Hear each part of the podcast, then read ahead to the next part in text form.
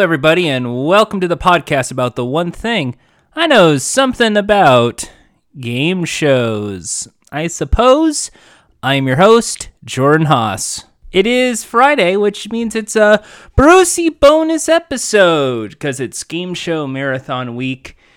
And on Wednesday, we had Rich Liebig on to talk about Who Wants to Be a Millionaire. And tonight, we have Bob Hague to join me to talk about the power of 10. But first, some quick news.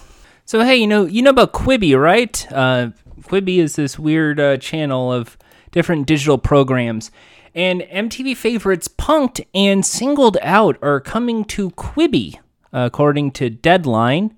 While downloading a dating app has never been easier, sorting through the singles is harder than ever. Singled Out narrows down the dating field. A less choice means more real connections. In this reimagined version, anyone and everyone can find love, no matter their sexual preference. Who will be swiped out and who will be singled out?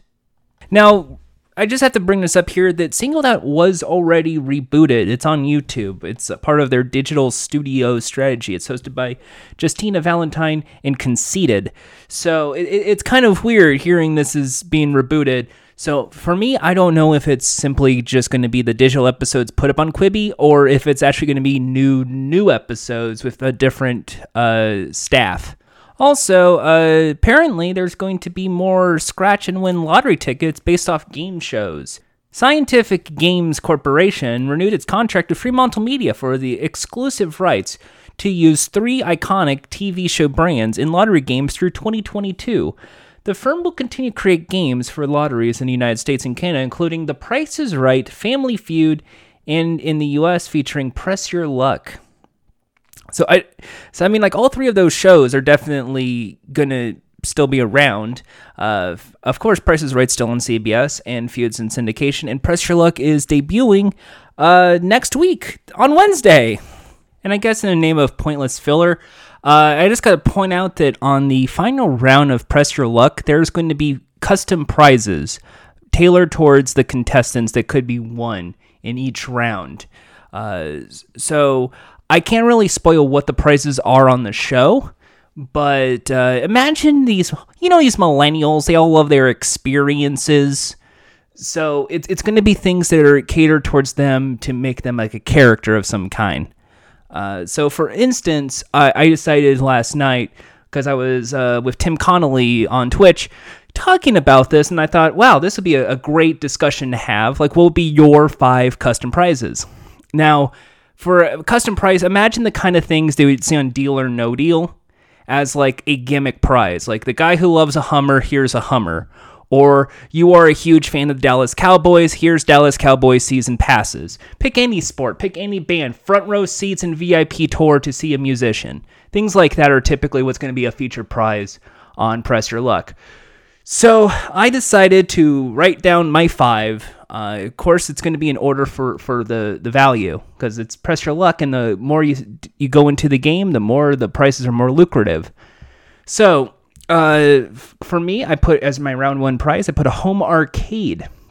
That's because you know I like video games and I like arcade games, and I go to Dave and Buster's a lot. So why not have some sort of thing where it's like you know uh, like a all in one, five in one, ten in one arcade cabinet, maybe like a Blitz cabinet or an air hockey table, something that you know feels like a home arcade because that'd be something that would typically be a prize anyway, but it'd be more catered towards me.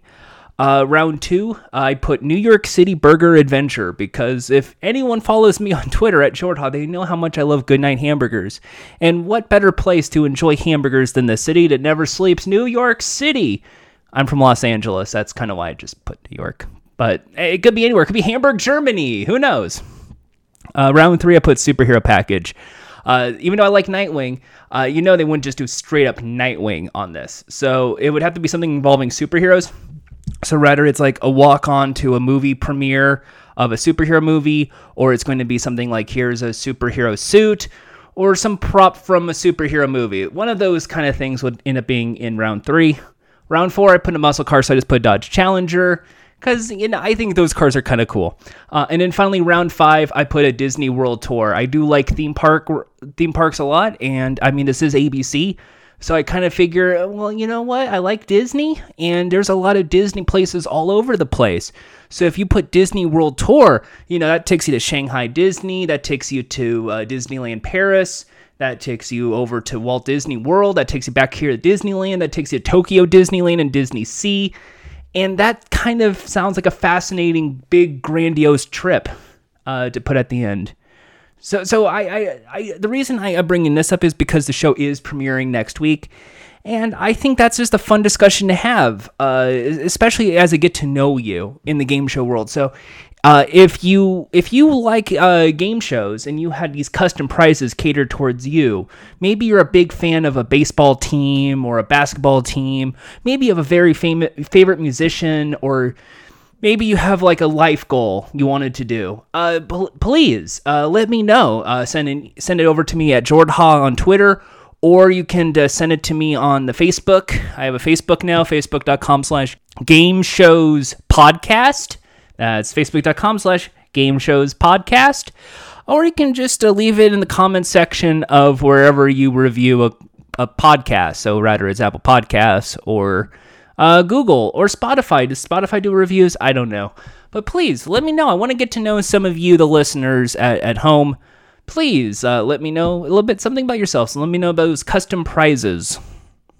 And finally, we got to go back to the Crystal Maze because Crystal Maze is my favorite British game show, and it's coming to Nickelodeon. And God, I really wanted to host this damn show, but I don't think I'm going to get it. Only because, look, I already know how famous I am. I see how many uh, Twitter followers I have, YouTube subscribers. It's it's not Liza Koshy numbers, and I'm not a member of the Nick family, so. well, another dream goes down, but let me uh, read off uh, what they are saying uh, in the press release. Uh, the Crystal Maze has served as a staple of UK entertainment landscape, and we could not be happier to be reinventing the show for a younger demo alongside our sister companies, RDF and Stephen David Entertainment. Acting as the first series for BMP's Kids and Family division, the show will build on our reputation in the competitive game space, as there are no doubt partnering with Nickelodeon. We can build a new audience for this brand in the United States, said Gil Goldschein, uh, Chief Executive Officer of Bunim/Murray Productions. Nickelodeon's version of the Crystal Maze will, ser- will feature a team of family members tackling a range of challenges and zones, completely known as the Crystal Maze. Each successful game is rewarded with a time crystal that equals 5 seconds in the centerpiece Crystal Dome. The adventure culminates in the spectacular finale as the team enters the dome to grab a cash prize as it flies around them during a dramatic clock countdown. That's kind of weird. Uh, all right, so so that that that part's the one where I'm kind of like curious about. So, uh, cash prizes that flies around them in a dramatic clock. So, are they reinventing the Crystal Dome? Because I kind of like the whole 100 gold tokens and there's silver in there, and there's a little bit more gold and it, it, it's a very tough because time is fleeting in that in that uh, Crystal Dome. So maybe they're going to put like money in there, and then like there is one centerpiece grand prize for them to grab or something. I don't know. It's a money machine. Maybe they're just going for money machine instead of the whole uh, grab the grab the gold tokens thing. I don't know. I'm very very curious uh, about the Crystal Maze reboot uh, especially the first adaptation here in the United States, especially for kids, because. Uh, as far as I can remember, I consider the Crystal Maze, even though I think Nightmare is more t- prone to it or Jungle Run, to be their version of Legends of the Hidden Temple. That was their. It's kind of like for here where it was Legends of the Hidden Temple and Double Dare. Theirs was Funhouse and Crystal Maze.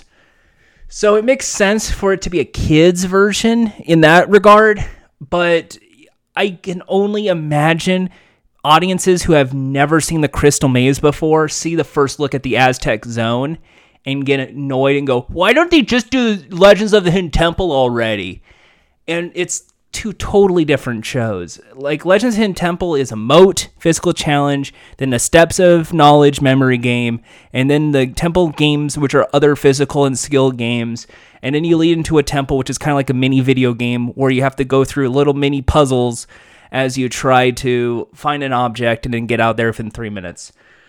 This is totally different because it's a giant, almost like a WarioWare situation where it's like mini games. Lots and lots of mini games. Some are physical based where you have to like maneuver across ladders.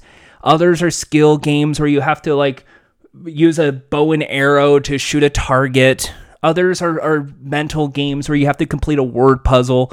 And others are, and it fits all around the world. There's trivia, there's spelling, there's math there's uh, lifting things, there's ducking under things, there's digging things, there's burying things, there is mix of two or more, there's throwing balls, there is like a skee ball game, there is just a game where you have to shoot hoops. There's it, it there's it's an unlimited potential of games, and that's what I love most about Crystal Maze. And what I liked most about Crystal Maze is when it was more um, uh, with randos playing the game together because no one knew who each other was. So it was that kind of cooperation that kind of worked. But uh, with it being a family game, I could see it also working.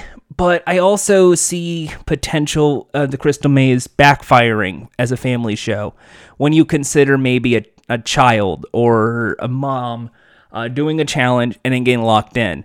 So when the host, I'm sorry, the maze master uh, goes, "Oh, your mom is locked in. Do you want to sacrifice a crystal?" The kids are going to be like, "No." And they're going to probably backfire on the game. Otherwise, there may be some empathy and they will.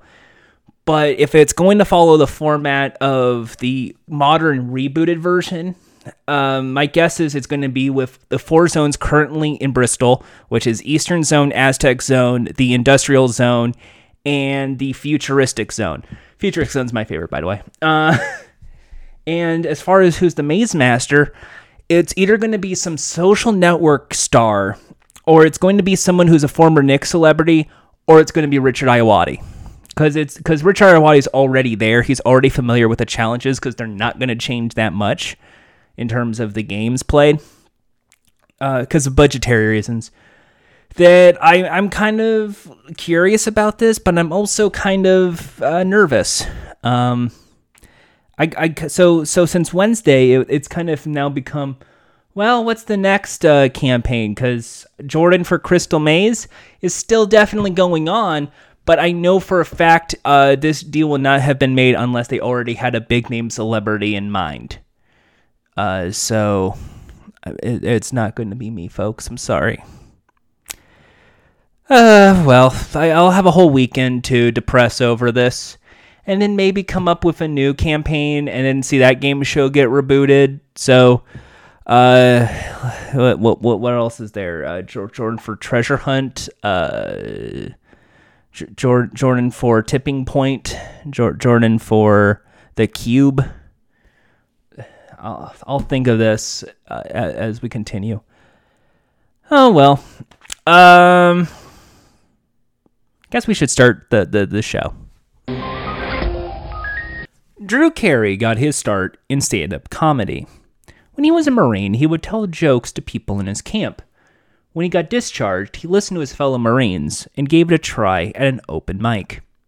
Drew's comedy of the every man who loves beer and has very bad luck in dating would land him onto The Tonight Show. His success would lead him into a popular sitcom, The Drew Carey Show on ABC, and a hosting job of Whose Line Is It Anyway, an adaptation of the UK improv game show. After a successful run with two of these shows, he tried his hands at two other improv shows Drew Carey's Green Screen Show for the WB, and Drew Carey's Improvaganza for the Game Show Network. When neither of these would get the same cult appeal as Whose Line, and it would eventually fade away. He would look into his next move. Drew would give up stand up in favor of another one of his passions soccer. Drew, for a few years, would be a sports photographer for Premier League games. Eventually, the creation of MLS, Major League Soccer, would emerge, and Drew would continue his passion for soccer by trying to bring it to the United States. Drew Carey is a stakeholder in the Seattle Sounders Football Club. A devout libertarian, Drew Carey rarely gets political, except for advocating about the unjust wars in Iraq and his advocacy for marijuana.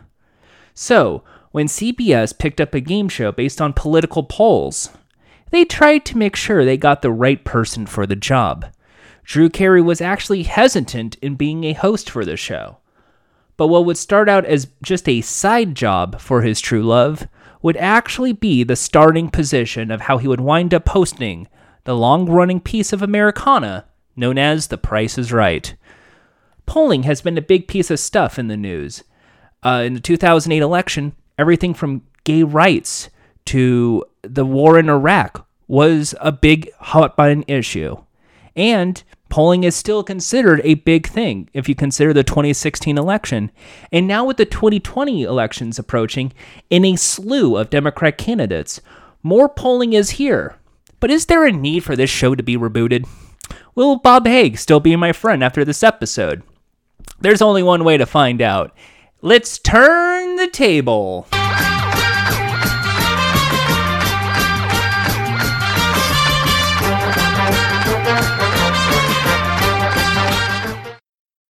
With me on the line is one of the participants of the 24 hour game show marathon, and honestly, and I can't say this enough, my closest friend in the world of game shows. From buzzerblog.com, among other things, give it up for one, Bob Hague.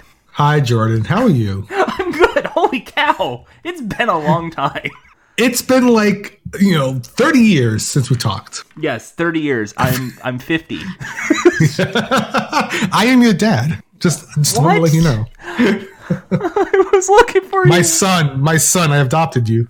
But yes, seriously, uh, we have a long backstory. Me and Bob go long back in the world of game shows, game show message boards, Mm-hmm, a whole lot of things. We tested each other's formats from here and there.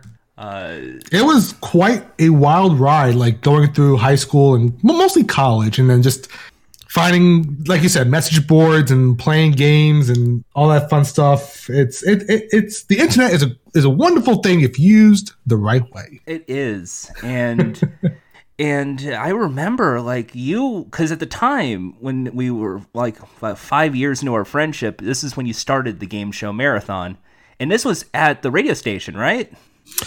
Yeah, so we did the first game show marathon at WSIN, which was the radio station of my undergraduate school, Southern Connecticut State University. And that's the, also the same school one of our other co-hosts, Christian Carrion, went to. Cribs. That's how, that's yeah, Cribs. That's how we met each other. We, and we were in school together. I think I was in my senior, probably my seat, my my seat. When I say senior year, I mean my fifth year because I did a major minor, so I took an extra year to do my minor.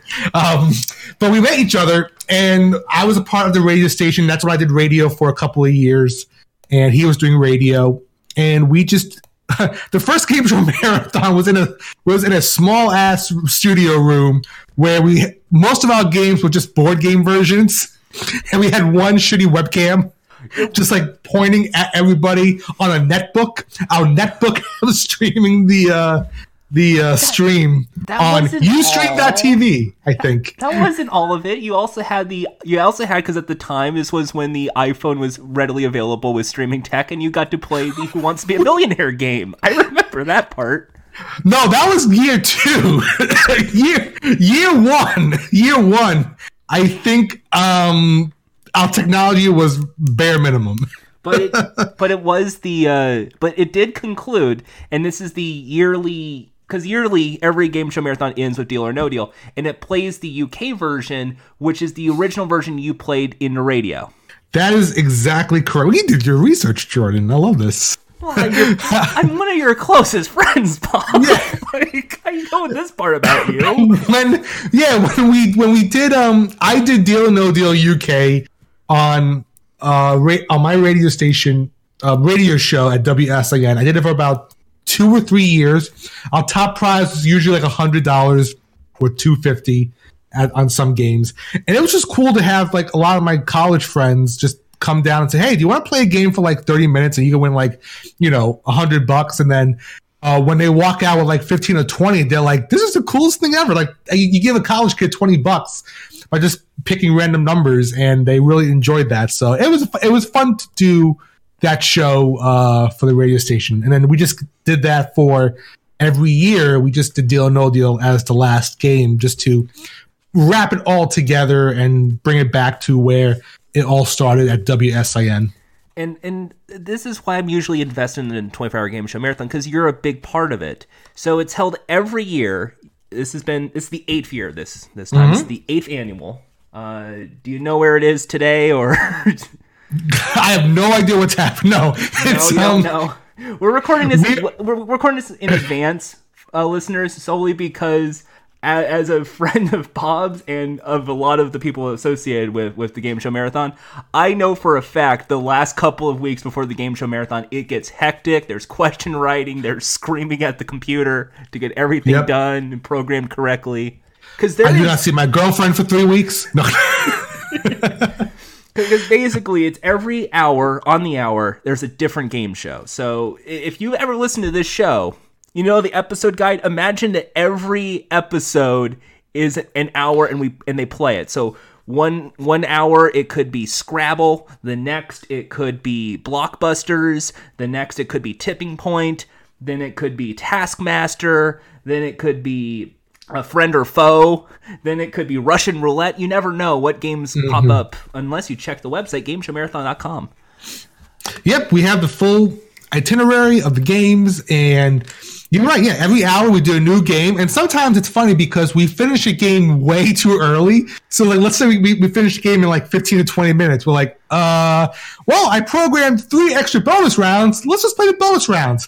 And that's the cool thing about our group is we love game shows. Yeah. But at the same time, at the same time, you know, it could be serious, but it could just be so much fun. Where we're like, you know what? Screw the rules. Let's just play the bonus round of this game five times in a row to fill in the void. And people just love that because we go up. They love people who watch us.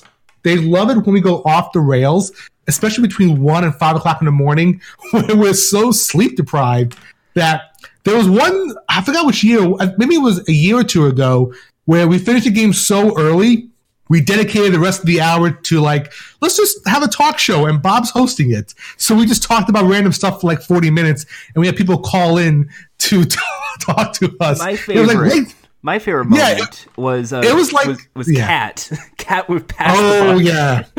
Cats so so uh, cribs's wife uh cat uh cat Carrion um she played she hosted Pass the Buck and I, at that time it was known as the Pass the Buck dumpster fire because we were just so out of it. We just threw the rule book out of the window and we just played. it was, you had to go back to twitch.tv slash game show marathon and then just watch some of the clips. It's great. You'll and I think it. and I think Corey has it up on Pack Dude Games too. Some clips. yep, Corey has up on his channel too. Yeah. Um, so every so uh, in a way i'm kind of doing a mini game show marathon with every week a different game show and i'm glad that you're here to join me in this. This is kind yes! of fun. This is great. So we have gone along back of game shows. You created the game show marathon under under partially well i grew up watching this and it was like a friendship thing. And now it's this big thing and you've raised and over $50000 a lot of money. A lot of money. yeah, uh, donations are up right now if you go to gameshowmarathon.com, so you can donate today. Uh, and I think this year it's Child's Play. Is it Child's Play or Extra Life? Child's Play. So we we've been doing Child's Play for the last couple of years. They've been great uh, partners, and we really believe in their mission as they use games as a way to give uh, children and families going through some difficult times. Um, you know, if they're in a hospital or if they're uh, they can't get uh, access to some of the stuff that kids can enjoy on a daily basis, like video games, books, board games. It gives them a little bit of um, freedom from real life if they're going through any type of surgery or therapy. Um, it's a great way to take the mind off of that. It gives parents peace of mind, and it definitely helps kids all around the world actually to give the love of games uh, to them, so they actually feel like a kid going through some difficult uh, life moments. So it's it, it definitely goes into our mission um, where we we love games and we're playing them to help kids and families enjoy games as well. So that's why we we've done Child's Play for several years. They've been great partners, and we love to uh, do it for them and their um, organization. You have a very big heart, Bob. Oh yeah, thank you. Speaking of one of the games, so this year's marathon, uh, it has one of the has the game show we're talking about tonight. That's our good transition here. Power of Ten. Yes. I- Power I'm, I'm of guessing 10. you're hosting this one because this is one of your favorite game shows. Yeah, yeah, I'm hosting this one. I actually, um, I think I take full credit for creating the the one and only semi-usable computer game of Power of Ten that's been out there. So, I built the game. I host it. It's a lot of fun. We can't find Pyramid anytime soon or the Vault. Oh well, pyramid. Yeah, pyramid. Um, yeah, it's a few of my friends have pyramid because they use it to test. Uh, when I have friends who are in the application process of pyramid and they're auditioning for it, they use my program for that. So, but no, Power of a Ten was like, contestant on Pyramid too. People might not. yeah, Sh- Shazam in theaters now. yeah. Go, go, go! Check out Shazam. I played. guys. It's a good movie. I played. I played with Shazam on pyramid. It was Did great. you beat Shazam? No, I no Shazam. Shazam beat me. You know I was holding that for the entirety of. Damn it! Damn it, Jordan! You knew I had that in my I know. arsenal. It's it, it's uh, yeah no okay. I I'll I had a great experience on Pyramid that and it, it was fun. It was It a just a childhood dream, especially because that was first season. Like you never expected that show to return. No, no, it's like a show that was on before I was born, and then I was born and I watched the show as a kid, and I never thought I would have the opportunity to just play it for real, and I played it for real, and it was like it still blows my mind when I think about it in that sense. And and shout out once again to Michael Strahan, now like one of the biggest game show producers out there. Holy He cow. has very he has very soft hands. really. I never knew. That's a Yeah, keep. Yeah, he no great guy. You know, a, a, after the show, we you know we chat because I'm a, I'm a Giants fan. So Oh, then definitely, man. so we chat we chatted. I'm like after the show, like we're all we're all around the winner's circle in that friendly conversational uh, dialogue when the credits roll. And I was talking to Strahan. I'm like, dude, listen, I'm a big Giants fan. Just getting to meet you, you know, face to face like this, you know, more than I could ask for. And he was really appreciative. He says I played great. You know, I was a good, you know, good player, good sport, and he wanted he wanted a picture with me. And I told some of the casting folks, hey, Strahan said he wants a picture with me. I'm not requesting the photo. He wants a photo with me. And but I never got the photo because they kicked us out of the studio. So that was Hey, uh, producers of Pyramid, can you please help my friend Bob out? yeah. I know who you are, by the way, so don't don't. I know you listen to this podcast. I, I, but I will say, I will say, just the entire experience from Pyramid, everything from being there, you know, the staff treating us, the on-stage crew, the producers, everybody was fantastic. It, it was, it was a a a really for the first season, well produced. Um, I would say it's the best reboot in like the last. Oh, 15 absolutely. years. It was so smooth. Like even for the first season, our episode, I think taping only took fifteen to twenty minutes. It was that good. So Like, it really was, down- live to tape almost. Wow. It was it was pretty much like like there were a couple of things like my intro was cut out a little bit. Same with my opponents. Some in-game dialogue. Uh, but other than that, everything you see was pretty much you know true to tape. You know, we we didn't do any retakes really. Um, so I was I was impressed by a you know from from a producer uh, viewpoint of how well that show was um, produced and how smoothly it ran. So it was great. It really. I, I I did not do Pyramid yet. It. I will say that is the hallmark of a great classic reboot, and I love that show. And I mean, you should have gotten something. At least that photo. Damn it. No, well, I mean, I got I got some I got some money in the form of a stipend just for coming out. So I got I got a free trip to New York City.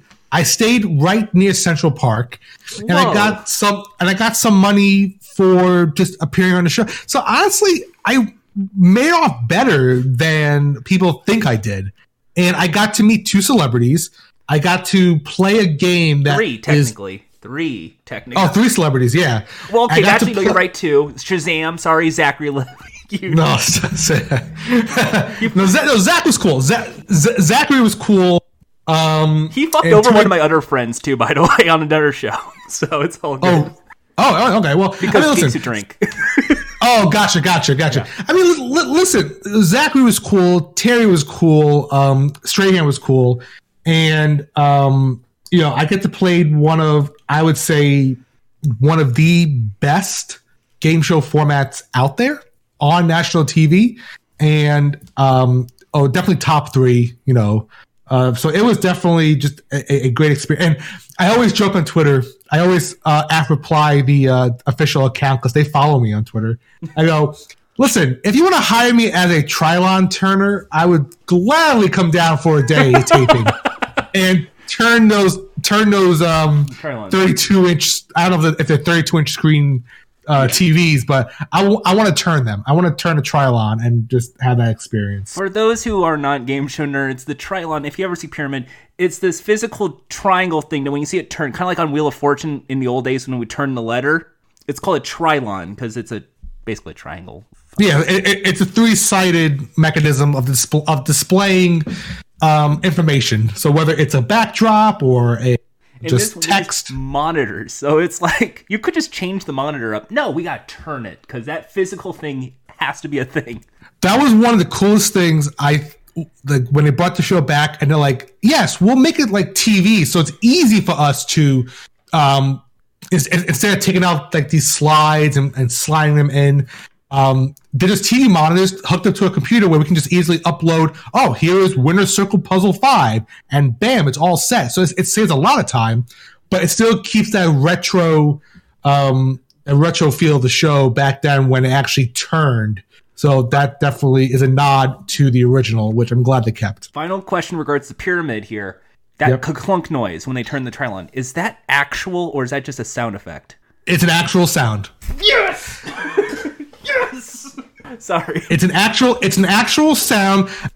They may have amplified it a little bit on the air, but it's an actual sound because when you turn the Trilon, it locks into place. So like it doesn't. So the good thing about the Trilon is it doesn't free turn. You actually have to put a little force into it to turn it to the next screen. So when you do the initial turn, it just you know it glides and then it locks into place. When you hear that clunking sound, it locks into place until you physically have to force it to turn to the next screen. So it is the real sound effect. Um, and they may have had some like microphones next to like um, the slots when it hits it. You hear on on TV, so it is a legit sound. It is real. It is not added in post. I love it. I love it. I love it. So now we got to go into our game show today. You're doing Power of 10. Right? We established this. Yes. What's your history of Power of 10? My history. Okay, so I was back on another game show called Chain Reaction. That was back in 2007. We taped it in. Can I sing the theme song? Yeah. It starts with word. No, There's a G no. underneath. You got the word oh. game on the right. The word game starts a chain. Make a letter. Take a guess. Connect a chain.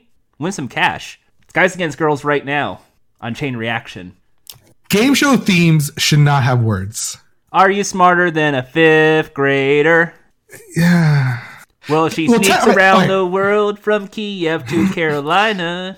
Except for Carmen Sandiego, because Carmen Sandiego is the shit. But I'm a, I'm a okay. Before before I go to Power of Ten, I, I, I want to make this one comment, and I may blow your mind with it. Okay. You may you may not know this, or you may not know this, but get ready for this. All so right, I'm on the edge of my seat here. so we all know the Who Wants to Be a Millionaire theme, right? Where it goes, you know, dun dun dun dun dun dun dun. dun. You know that, right? Yeah, that classic. Yeah.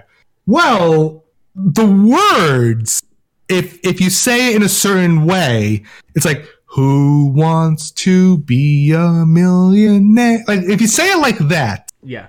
it, it the words fit, and I think that's what one of the um the uh, composers was like. You know, they didn't put the words in, but they're like, "Who wants to be a millionaire?" So, it, so we hear that. That's so that's kind of words associated with the millionaire theme, but it's not really meant to. But Power 10, however, fact. does not have a theme song that's going. Power 10 does not th- does not have that going on. No. So so I was on a show called Chain Reaction uh, back in I ta- we taped it March. No, we taped it February of 2007.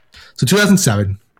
And then the same production company who did and who does Millionaire at the time, Embassy Row. um, Embassy Row, they were doing Power of 10. So they were calling past game show contestants, I think a lot from Chain Reaction, to say, hey, we'll pay you like 50 bucks to come down to Queens, test this new format. Uh, if you do, you'll be, you know, you won't be qualified for the show. I'm like, whatever. It's just being a part of the process, the pr- uh, production behind the scenes. That's really cool. So my good friend Rob Sable, shout out to Rob Sable. What's up, Rob? Hey, Rob. He does come to the, he does come to the Game Show Marathon as well as our social media producer. Um, he, uh, him and I went down together. He drove down, so him and I went down. So he was my companion buddy uh, because they wanted to mic us both up, so just in case they can see how it looks. So we got down to Astoria. You know, they, they got us pizza, they got us Starbucks. It was really cool. We were treated like real contestants, and we taped a, a rehearsal for a couple of hours. I just did the head to head with someone else. So we did the head to head round of the show. And that's where I met Drew Carey. So Drew Carey, that same day we were taping the rehearsal, was the same day he taped Letterman that night. Whoa. And that was the same night on Letterman he announced publicly that he was the new host of The Price is Right. what the? I never knew that. Yeah, yeah. So he taped. So he taped Letterman that same night, and then he traveled right to the, the studio, and that's when he told us and he, and he told the crew, he told uh, all of us playing the game, like, "Oh yeah, I just came back from uh, Letterman, and I just announced tonight that I'm going to be the host of Price is Right." And during, and this is hundred percent true. I am not bullshitting on any of this. Right before we were playing our game, um, I think his assistant came up to him with his phone, and on the other line of the phone was Bob Barker, and they were talking. And I didn't hear the conversation, but they were just, I guess, you know, Bob was just congratulating Drew. Drew, I want to congratulate you for hosting The Price is Right.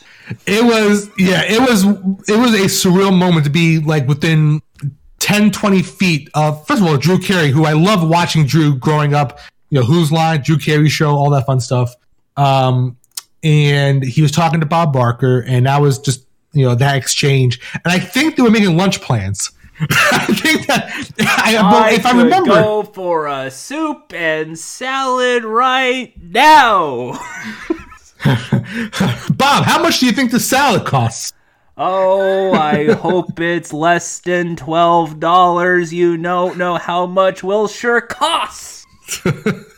It sounds like you're mixing Bob Barker with Regis Philbin a little bit in that. In that, first But you have to. Well, it's that you got to go lower and then build it back up. I Regis think- has I that think- same hosting style, but his is more of the excitement. Well, if, if you ever talk to Corey, Corey does a really mean Regis Philbin impression, Oh, so I highly like, recommend the that. Yeah, it's great. So yeah, so we take Power at ten. You know, we did a couple of questions, um, and I did that again. I think the following week, I just went by myself because I live in Connecticut, so it was an easy drive for me. But I got paid to go hang out on the set of Power at ten, and I think um, during that taping, the producers and the stage assistants were like, "You have to watch." And this was like I think a couple of nights before the premiere, so they already taped I think the episode and they're like, "You have to watch tomorrow night's episode. It's amazing. We can't talk about it. Just watch it." We're like, "What the fuck's going on?" Um, I also remember asking a question. I'm like, "So, if somebody wins a million dollars, do you guys have Betty fall down?" One of the leads goes, "Oh, it's not that type of show." I go, "Oh, okay." that was just a response of it. It's like it's not that type of show. What? I'm like, well, for 10 million, do you do like fireworks or something? I don't know. Um, but anyway, my, background Power at 10 was I was a rehearsal contestant or whatever you would call it.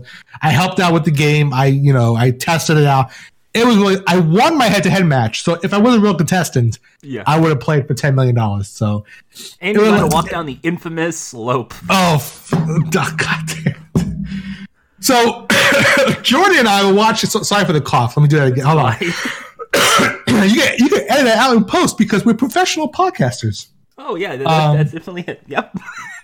um, we were watching an episode before we did this podcast, and an, an episode I was actually in the audience for. So I, I, my friend, my friends and I, we were in the audience for an actual show, and I was explaining to Jordan here that the ramp that the contestants walk up and down is so slippery. When I was first trying to do it, I had to legit stop and say, "Okay, I need proper footing to continue walking up this ramp." Like, I wish there was stairs like deal or no deal uh, because there's stairs on the outside of the stage. But no, it was just a straight ramp of like uh, it, was like walking on just plexiglass. Like it was like all slippery and I mean it was a cool effect for the stage, but it was just a bitch to walk up and down on. Um, so that's my little fun story of the stage. My only gripe of the stage was just the walking up and down. So here's how the episode works. Uh, there, the game is it was established. It's a head-to-head round. So uh, essentially, it's two contestants. Drew meets them. Hi, how's it going? And it's uh, they get to introduce themselves, and it's a best of of five. First to three goes on to play the main game.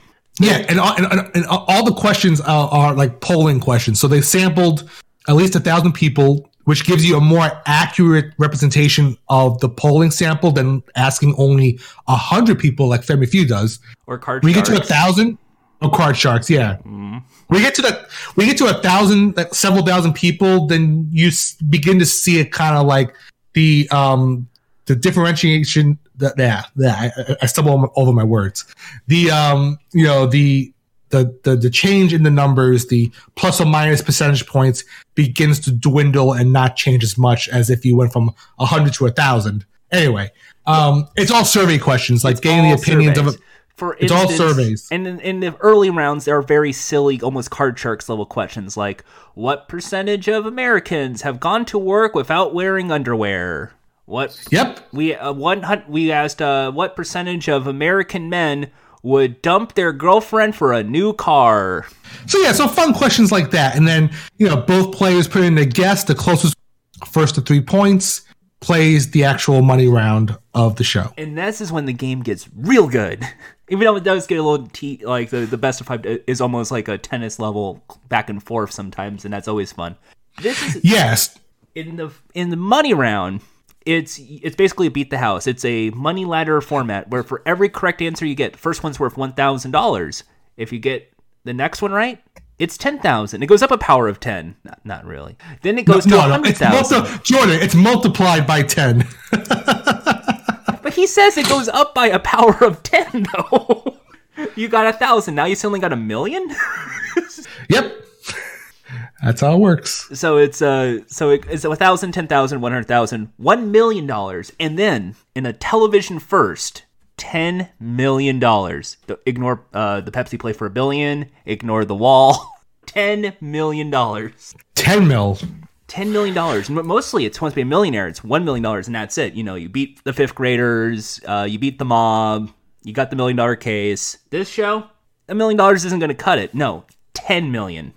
Which was a nice, you know, uh, attention grabbing uh, feat. to Say, hey, this play can win ten million dollars. So eh, every every catch, game, there, there's a yeah, there, there is a big catch for it. if you fail and you don't get the correct answer, you fall off the range.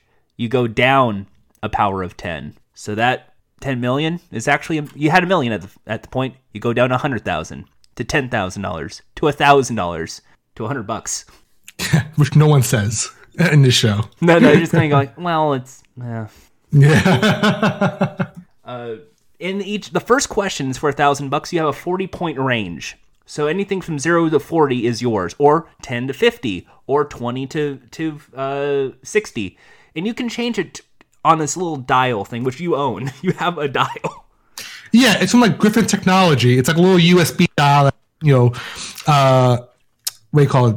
Musicians, uh, you know, would use to like dial the volume on a computer or you can program it for keystrokes. But yeah, I'll, I'll send you a picture afterwards. You can buy it like online probably for like 20 bucks. It's a weird it's a weird contraption. There's a dial and then there's like a little mini like a little lever, like a little tiny like a pulling lever, which I'm guessing is what they were trying to go for cuz it's a very political uh, game show. They're trying to make that look like a ballot box kind of. Mm-hmm, mm-hmm. Uh, so the you, uh, if you get the if you get your correct answer in the range, so if the answer was twenty two percent and you got like ten to uh, fifty, you win a thousand bucks. Question two, you have a thirty point range on a different question, and it's once again like zero to thirty or ten to, and you can go individually. You can go like four to thirty four or eight to thirty eight, and if that's right, you get ten thousand. Question three is for a hundred thousand, and it's a twenty point range, a little smaller. Zero to twenty or ten to th- you get. Question four is a 10 point range. And this is where it gets a little f- sketchy because this question is not only a million dollar question, but the $10 million question as well. That is because normally in the game, there's the infamous power of 10 barrel. And when it goes up and down, it, I guess according to you, it's a roller coaster format. It's supposed to be, oh, Yep. Whoa. But it does. It, I will. I will say uh, during that time, it was one of the more uh, intense, suspenseful game show reveals. Like Deal or No Deal have the case. Millionaire has the pause. The Power of Ten. I think that moment was like one of the best moments of the show because it can stop anywhere. You don't know what the answer is. It, it, it created good television. It, it, really did. And they could stretch that out for like two minutes if they wanted to. Uh, well, the actual the actual music file, I think, is only like twenty five seconds long. so the, intense 25 seconds though. yeah, it can be intense twenty five seconds.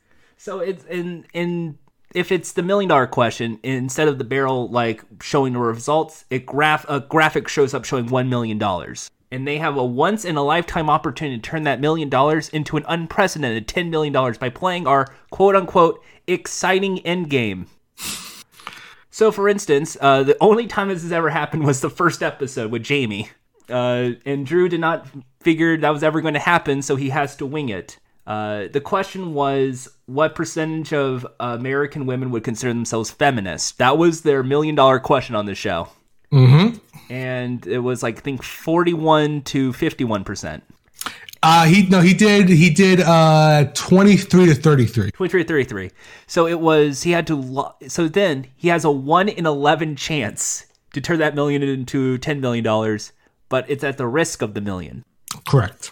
And if you walk away, you take the million. But if you basically, it's a it's luck at this point. There's no It's it is really luck. Like this, like you you can argue there's more skill in the main game because you can always use fifty percent as a starting point and saying, well, do you think ha- at least half the people will do this? And then if you're like, well, yes or no, then you can start doing okay. We have zero to fifty or fifty to one hundred, and you can kind of like Yes. dissect it a little more.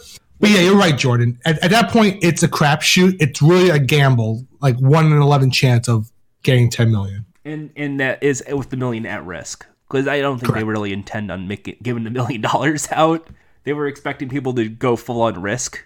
Uh, what is fun about Power of Ten is the the questions they ask because this is I said this earlier a political game show. I, there's not a lot of game shows I would say are political, and Drew Carey is a libertarian, so he's not a Democrat or Republican, so he doesn't really have any skin in the uh, debates. It's just these issues. So questions come up like, uh, do you believe that uh, gays should ha- get married? Because this is at a time before same-sex marriage was legalized. Mm-hmm. There's, there was the you in today's episode we saw. Do you believe that uh, our military should serve more than two terms in Iraq? And it's like these are some huge fucking issues, and these are some real survey questions, and there's big money on the line, and that is a huge debate because it's not so much what do you think, it's what mm-hmm. does America think about these issues, and then you start to overestimate the will of American people or underestimate or then go, well, what percentage are this way or would act this way? And it's a crazy game show when you go into the levels of details with these questions. Because what starts out as silly, fun, fun, haha, tee hee, strip clubs, become ultra like serious issues. Like if there was a modern version of the show, it would be uh, because of all the recent shootings that have occurred.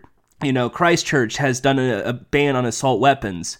We ask American people, do you believe Americans should have a full on ban on assault weapons? What percentage of Americans would not? Because then you have a real risk. And now you, because it, it's a serious issue and it's a serious question, and there's a million dollars on the line if you get 10%, 0 to 10, 10 to 20, 14 to 24.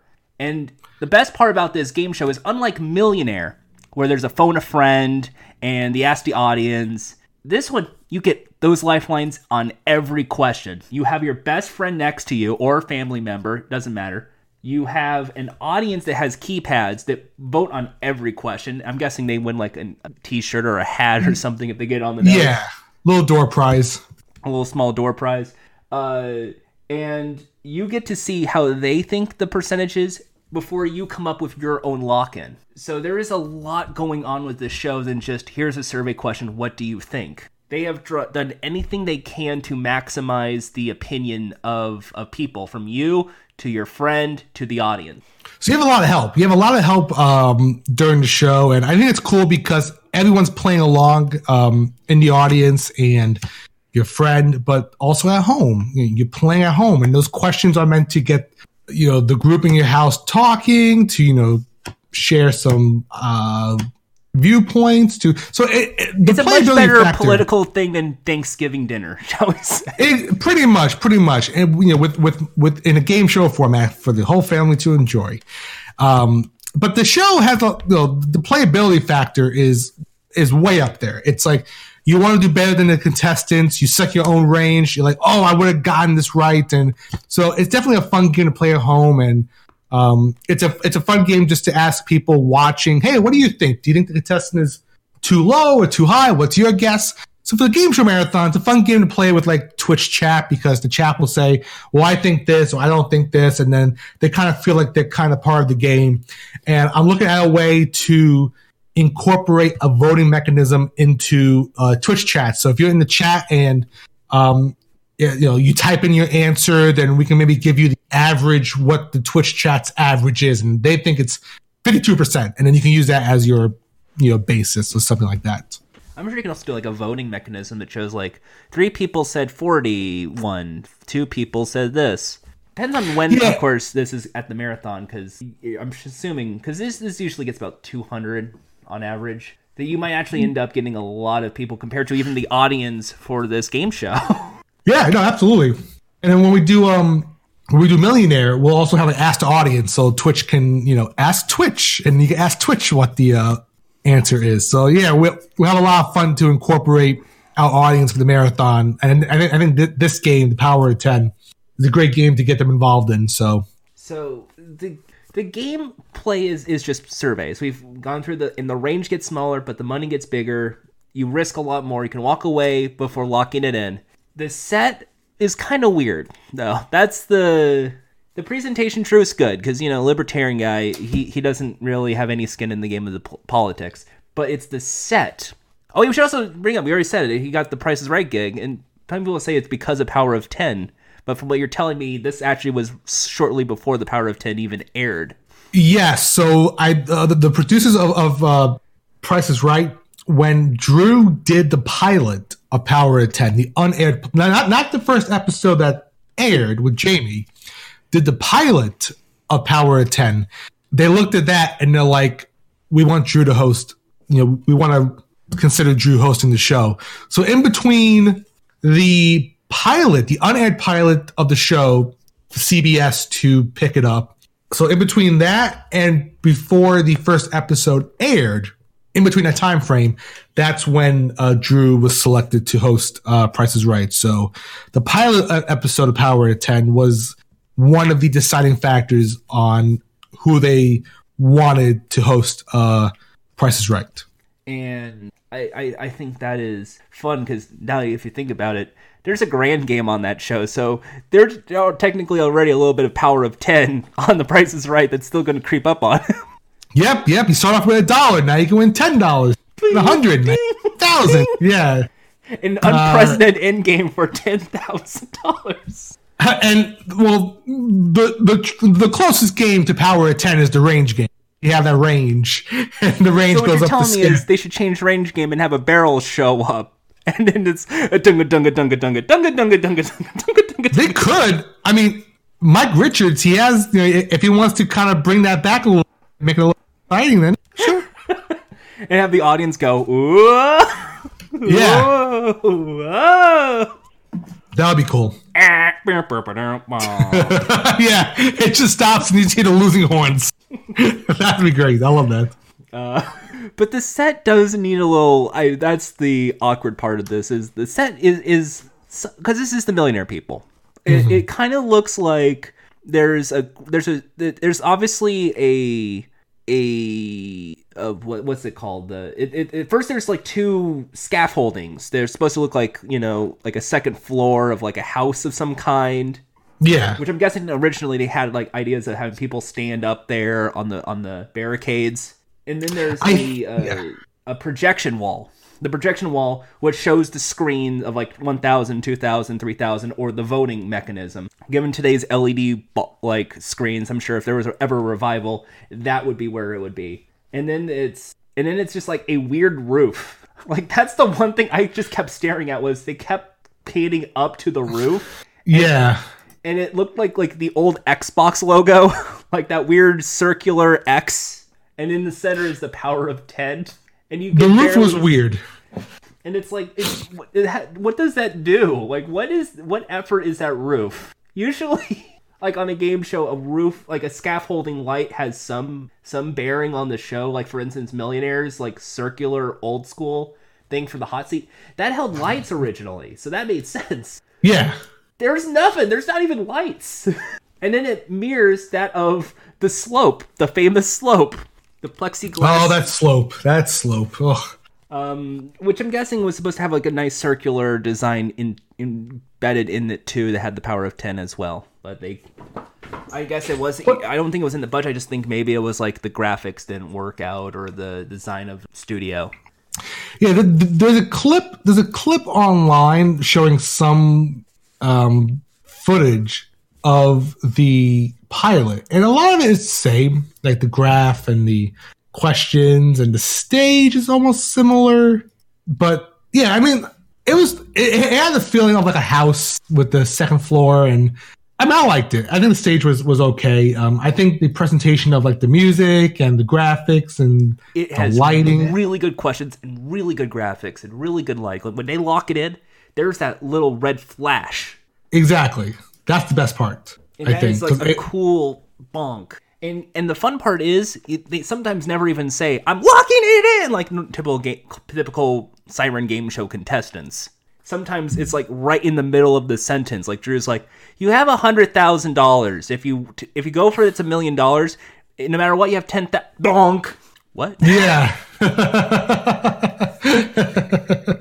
like right in the middle of like the, the whole tension building aspect of the game. Now I'm locked in. like imagine like that barely happens even on Deal or No Deal these days. Like they usually it's Yeah, like it's crazy. offer seventy thousand. No deal. Allow like clunk sound. yeah, it's just that. But here it's a it's a nice it so the podium is the dial tone and it's the pull lever. I'm guessing that's because they wanted to be voting. I still think that's the case. Because there's Yeah, so many other ways they could have done it. Like they could have done a turn and then like a locking mechanism where like slapped the dial. Yeah, I think um th- yeah, they could have had like a giant button or I think I think the uh, the the lever was a little more cuz even when I did the lever to lock it in during the testing, it had a strange feeling to it. Like it was like click click click click click clunk. Like when you do it really fast. So it was really um it, it made it official. I feel like than just hitting a button. So Maybe it what had they should have done is they should have done a, like a pirate ship, uh, like one of those wheels, and you had to spin the giant wheel. and then push a button, like a large fucking button in the center. that would be great. I would love that. I would love to see that. And then, uh, well, no, now we're going into what would you do differently. I don't want to. You want to go into that right now? That's usually what we do at the end. Like, there's this, oh, there's, there's Yeah, we could. def- We can definitely do that. I feel like that's I'm down with that. There there was there was a online game, but there was never a like game like an app or uh, uh even like a mobile phone version of the game. It is kind of weird because it's like this is the kind of quick action game that you could have easily like flipped over to make like your own home game, like the Pressman Games presents Power of Ten. Oh, yeah. I think there was some games in development to actually be released, but when the show got canceled, they just didn't. Uh, you know, they didn't release it. We don't know it, why it got canceled, other than your ratings because they were burning it, or because Drew had to fly back and forth from New York to Los Angeles because Price is Right. Oh yeah, th- that's another nifty thing about Power of Ten is this is a show that wasn't unlike most game shows where they film it in blocks, like you know they film three episodes a day. This was a weekly. Like they had the set ready and they recorded it that day. Well, yeah, and I think because like the the topics were relevant, so I think it kind of helps the helps the players and the audience out and Drew to be a little more conversational because the the recent news events are still fresh and it's kind of topical at the same time. So that was cool. It, it was it was a low low time between um, taping the show and actually putting it to air, which was actually really cool to see and I, I I think that's something that is worth bringing up is just the they had to rent that studio space for a long time for this Power of Ten. They did, yeah, and and they taped it in the same studio as uh, Sesame Street. What? yeah, the same the same the same studios where they taped Power of Ten was the same studios. Oh, okay. They taped uh, Sesame Street. For a second, yeah. I had the wrong idea. That was like they were they're sharing the same stage. So if the camera just panned right, you would see Mr. Hooper's Market and Oh no, I was I was waiting for like Big Bird to walk through like the hallway. Elmo thinks that's too high. we have your celebrity partner to help you out. Here's Oscar.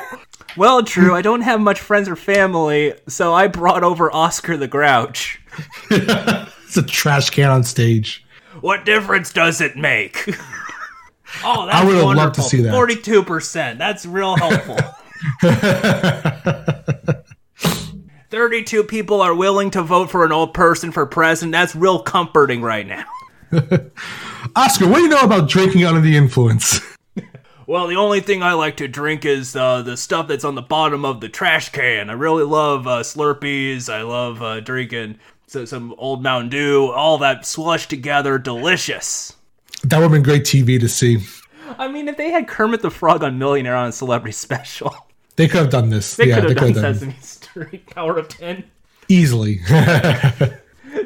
I love this show. It is a very political show that also makes you feel very uh, unhopeful for the American public on some of the voting percentages on some of these things. It is a roller coaster of emotions and lets you start to question um, uh, what people actually think. So it, it, it's it's a fun game. It's it's really easy. Roller coaster, this, huh? Whoa! Oh yeah! Whoa!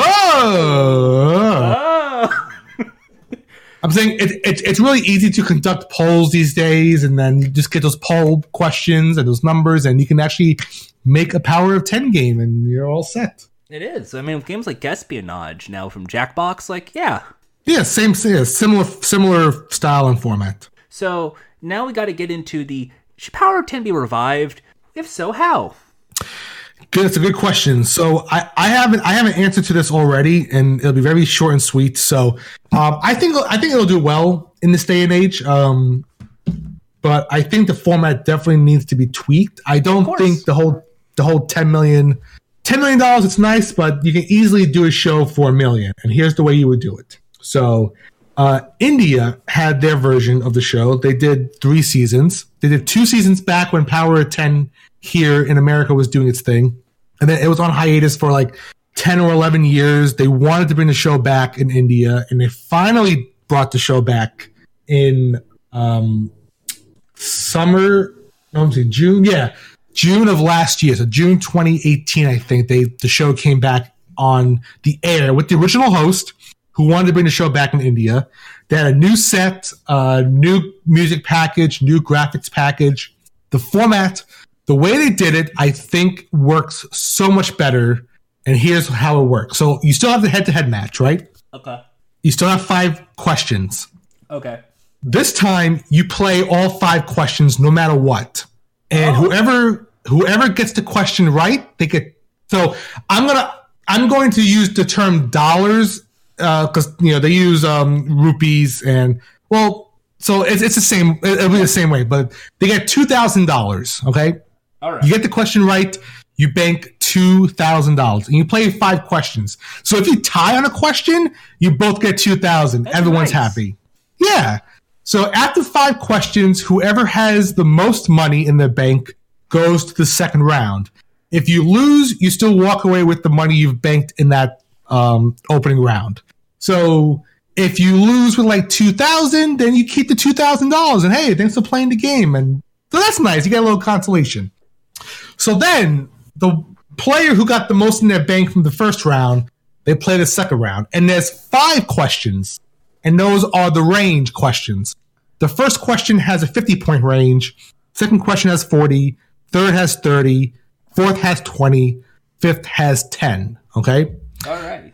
And depending on how many questions you get right in those five, it'll multiply your head to head bank. So if you get all five questions correct, your bank is multiplied by 10. You have four questions right, it's multiplied by eight. Three questions right, multiplied by six.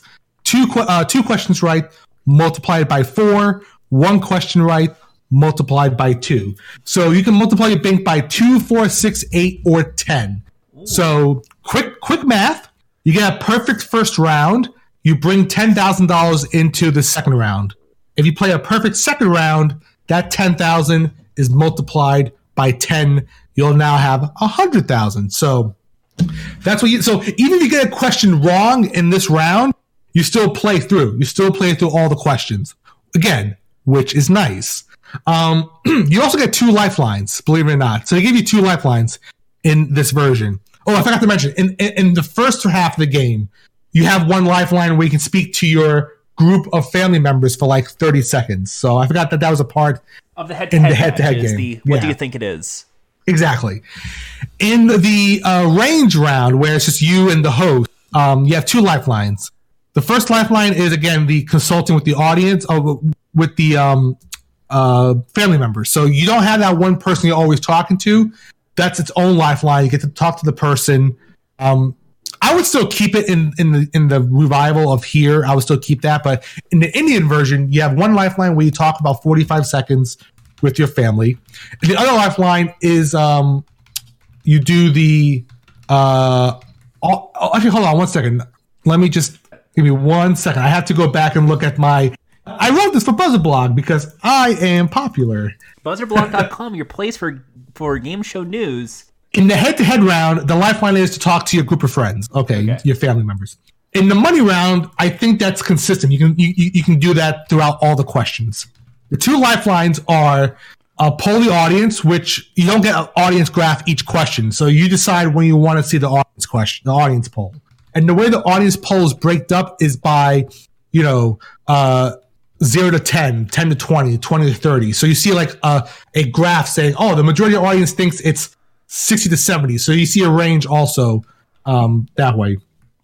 And then the other lifeline is it reduces the graph to a 70% window. So you actually get a smaller range. So let's say you're you have a 20% range, but it's 0 to 100%. Well, you can use this, you know, to shrink the graph and now it's like, oh, the answer falls between 25 and 95. So now you work with that range with your other range. So that's another lifeline that they use. Oh, that's But- actually clever, actually. It is. It is.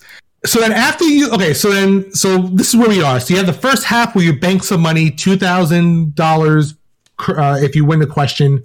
This middle, this middle range round, round two, you play five questions, and you can multiply that bank anywhere from times two to times ten. Great, awesome. If you're able to answer at least three of the five questions correctly, so you got at least three of the five questions correctly, you qualify for like the final question, which is one more question to multiply your bank by another 10.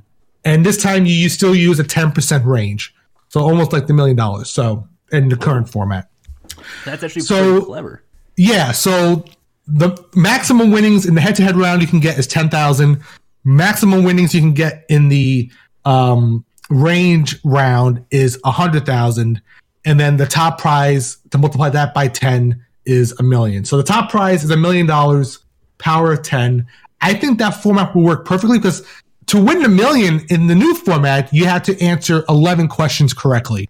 Which is because they were they're trying to do a budgetary reason. Yeah, exactly. So to win the million on this revised format, you need to answer 11 questions correctly. Whereas in the old format, you had to do seven. Yeah, seven questions. I, Um, I dig that. yeah, and what's cool is that with the final bonus question, you know, instead of a million, you, could- you can be playing for, you know, six hundred thousand dollars, or you could be playing for um, eight hundred thousand dollars, or you can be playing for three hundred thousand dollars. So the last bonus question can have so many different uh, varying dollar amounts depending on how you did in the head-to-head round and the uh, range round. So um, I think that's a, that's a good way to bring the format back to bring it to a million dollar format, and I think it would still do well uh, on TV today if they brought it back that way. So that's just um, that's uh, how I think they could bring back Power of Ten in a workable format. It could be even a half hour. Like you have one contestant for a half hour, and it'll work just fine. You can bookend it pretty much. Yeah, absolutely. And that's something that's, that's worth noting. Power of Ten falls into the problem of a lot of game shows, if because bookend is you know beginning, middle, end, and see you next week. Some game shows is a carryover, like a Millionaire. The, the, the a format like that could actually easily bookend because you have all three rounds in play. And of course, if you fail, I mean, like you still win money though too. So it's not like a big old heartbreak. Correct. Absolutely. Uh, do you want to hear what my? I mean, do you, what, what do you have an idea for like a set? Do you want like wanted to have like a like just an LED Um, wall, or do you want to keep it the way it was with the scaffolding and? I think I think an LED wall would be great. I think um, you know audience in the round still work like millionaire. I think that'd be cool to have. Um, you know, keeping it circular, I think that'll that'll work fine. But I think the game itself needed more fine tuning than the set itself. So I think um, if you can solve the game and have a better format to play with, then everything else will fall into place. You can still keep the, the dramatic uh, reveal. You can keep the the graphics. You can update the graphics. Um, so I think I think it's worth looking into possibly bringing back in the future. I think it'll do well, especially because when it came back in India, they used the app as a way to play along with the show live. So you can play it like the show wasn't live, but Yeah. you can play with the app on the phone, and then they can just overlay. You know, oh, here's our home viewer who's doing well, and you could play along with the Oh, show. Like they did with Million Pound Drop. That's actually Exactly. I like that. Do you want to hear what my version was? Because you almost nailed exactly what, like what kind of what mine was. Yeah. Let's hear yours. So mine is is a kind of a it's almost similar yet a little different. So it's called Power of Ten, but what if the head-to-head round was with ten contestants instead of just two, and they were Okay. all on stage and they all have their own dials and a little screen. They start out with 100 points, and almost in a knockout format, for every percent they're off by on a question, they lose that many points, like pointless. So if you said 31 and the answer was 35, you lose four points. But if you really tank and you, you said 70 and the answer is 20, you lose 50 points. That's the majority of the game. That's like going to be the big chunk of the main game. So you have time to interact with the contestants, get to know them, talk it out, joke, joke, joke. And eventually they eventually if they lose all their points, they're out of the game until one's left standing. That person gets $10,000 no matter what, and they are 3 questions away from $10 million. Using the last remaining points they have, they have each question. So, say they're remaining with like 21 points or 22 points, you have 22 points to get to 100,000. Then, if any points you have left, to the million dollar question. And then for any remaining points thereafter on the third and final one, it's $10 million. So it rewards contestants who are dead on on the nose because they get to keep their points for as much as possible and hang on. And if you're really, really good and really on the nose, you might have all 100 points going into the final three questions. But if you're really, really bad, you might end up with like, or a really close game, you might end up with like five or six points, and that's not going to give you enough range to get $100,000. dollars mm-hmm, mm-hmm. So it's a way to cheapen the game a mm-hmm. bit, but also add some variety to the game where it's silly questions and get to understand the contestants better. Because I think that's a cool part of the game. So of course, Yeah. when when they finally do the knockout round and we're down to our finale, our champion with the ten thousand dollars, the Power of 10 main game acts as almost like a bonus round of some sort. So you get the big range of, of questions. You get the ask the audience. You get the here's your friend in the crowd like like Wheel of Fortune. And that's like the last two acts of the hour long game show.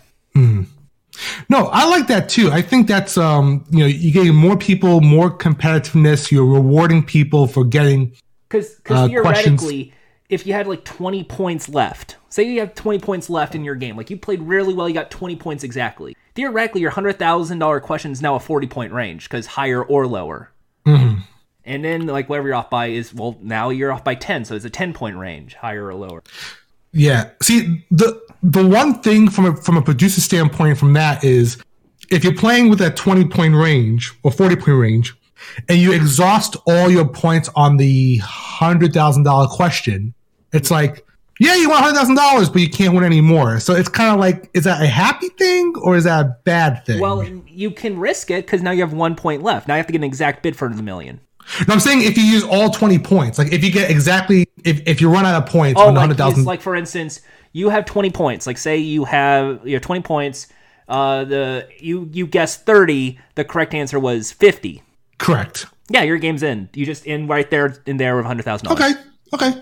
Yeah, I No, think actually, it's no, good no, to no, have. because you you kept your points in play. You have your points in play, so you have one point left. Because you have zero. You have technically zero points. You have nothing to lose, but you can't go higher or lower than that one point. Oh, I see. Oh, I see what you're saying. Yeah, yeah. So, so you have to be dead on. Dead but on. There's so no now it's range. like okay, There's no like 20 to 40. it's just that one little dial.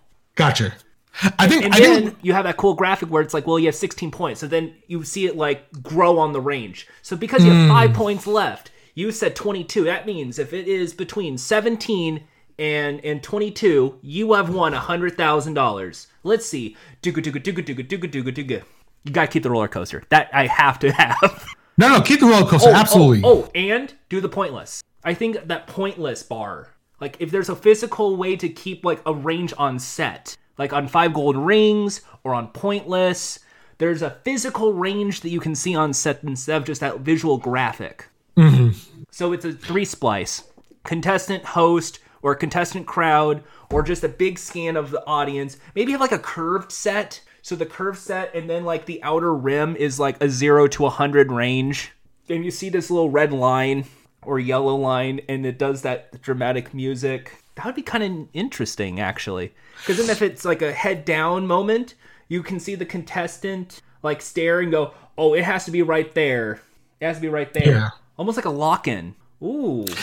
Yeah, the, the, the, there's a lot of head down moments of of when the show originally aired. So I think if you have more, Like we should not have the monitors. I think it, uh, mon- the dials should definitely be for the the ten point like knockout game, which which I I think is okay because you know it's going to be you locked in why. Like let's get the joke is not going to be the percentage. It's going to be why did you think it's twenty percent like a card sharks yeah, because because I think that has to be an element of the game is they went straight numbers. They didn't go straight into the the jokes, which I believe should be a part of Power of 10's first part of the game. So then when it gets to the big money questions at the end, it's the serious issues, the serious political question.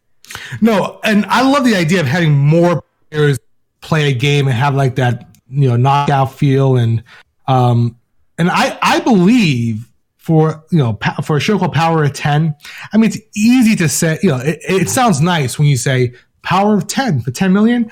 I don't think you need a ten million dollar top prize for a show like this.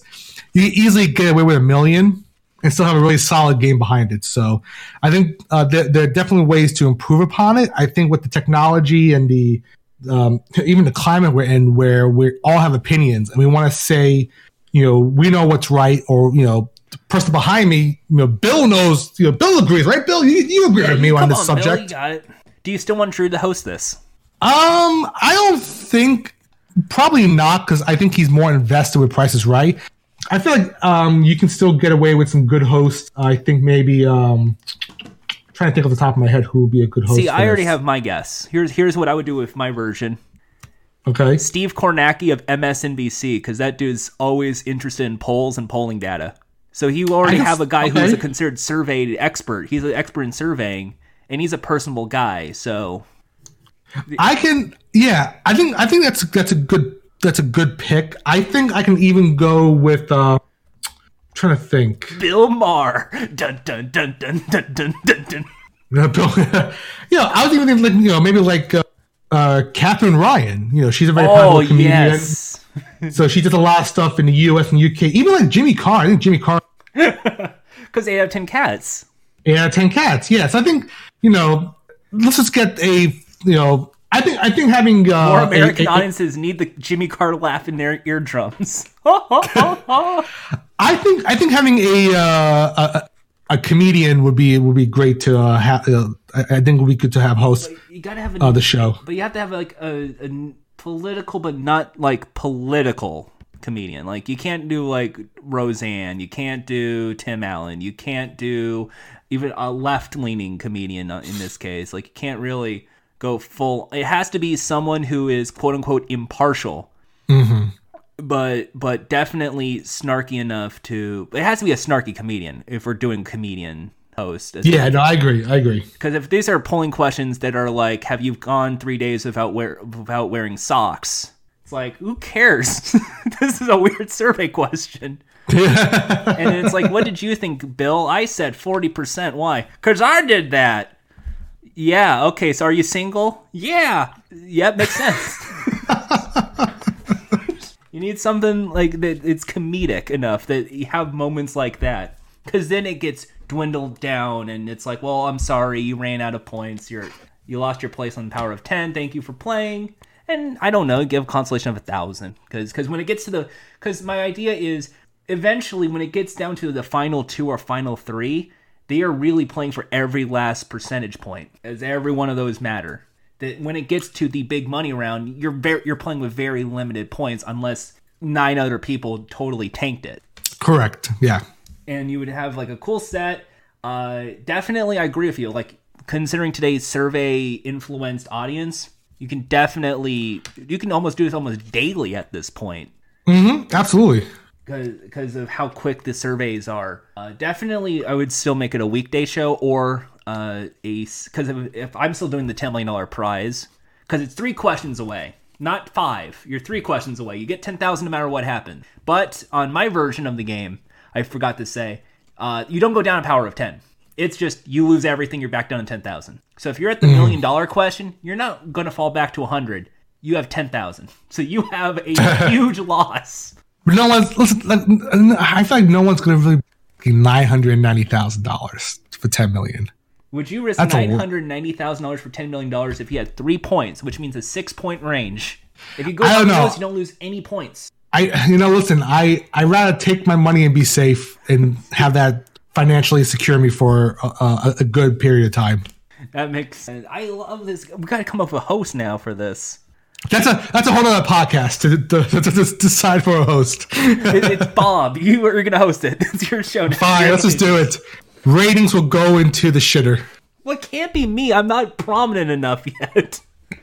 You got you have card sharks. You good? Yeah, I still- Jordan hashtag Jordan for Card Sharks. Obviously, they're keeping the survey questions on that, right? I don't think so. Fuck. Then what good is me hosting Card Sharks? Not the surveys. Yeah, just turn the cards over. You, you'll you'll be good. Well, it's a jack. You got it.